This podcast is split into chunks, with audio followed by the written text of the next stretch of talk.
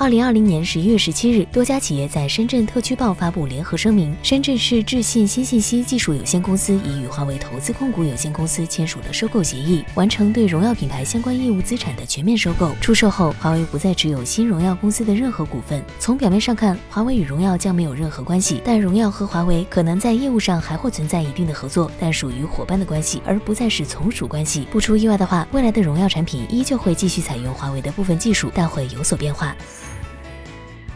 目前荣耀所主打的几款手机，在设计 ID 上都有着浓浓的华为味儿。如今荣耀和华为即将撇清关系，荣耀可能会在之后的新品上采用全新的设计风格。按之前的爆料来看，荣耀的下一款新品荣耀 V 四零的后置摄像模组将会采用一种完全不同于之前的矩形设计。荣耀方面透露，V 系列新品会按照原定计划发布，而这也会是荣耀独立后的第一款产品。V 系列是荣耀最高端的旗舰，也会是决定新品牌命运走向的一款产品。对于如今的荣耀来说，一个能够让让人一眼记住的设计 ID 尤为重要，并且在一定程度上要不同于之前的华为风。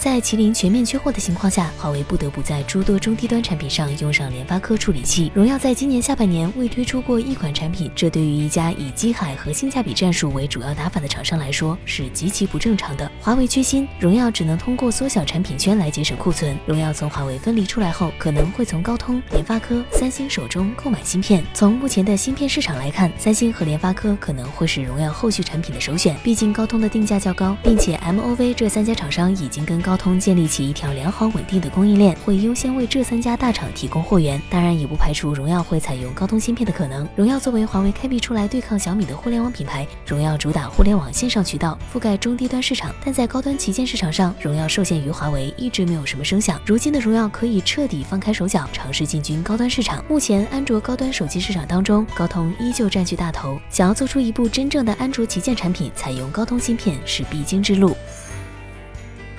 目前荣耀手机搭载的定制操作系统为 Magic UI。Magic UI 是基于 EMUI 所开发的一个套娃型定制操作系统，在某些功能上有所阉割。从数码博主数码闲聊站的爆料来看，荣耀已经拿到了 HMS 和软件生态的授权，这代表荣耀之后可以继续使用 Magic UI。在不需要再与华为强行打出差异化后，Magic UI 的功能应该会进一步完善。除此之外，后续将正式适配手机的鸿蒙系统，也算是不少用户购买华为或荣耀手机的因素之一。华为、荣耀官方之前曾暗。暗示过，鸿蒙系统最早会在二零二零年十二月开启第一轮的手机适配，后续也会陆续为其他智能设备适配相应的鸿蒙系统。鸿蒙系统的落地，能让华为、荣耀彻底摆脱安卓的束缚，并且通过开源的特点，吸引更多的厂商一同研发，让鸿蒙系统真正成为能与安卓、iOS 甚至是 Windows 正面抗衡的又一操作系统。有了这张王牌，新荣耀能够在更多的终端产品的应用与扩展上给予一个基础的保障。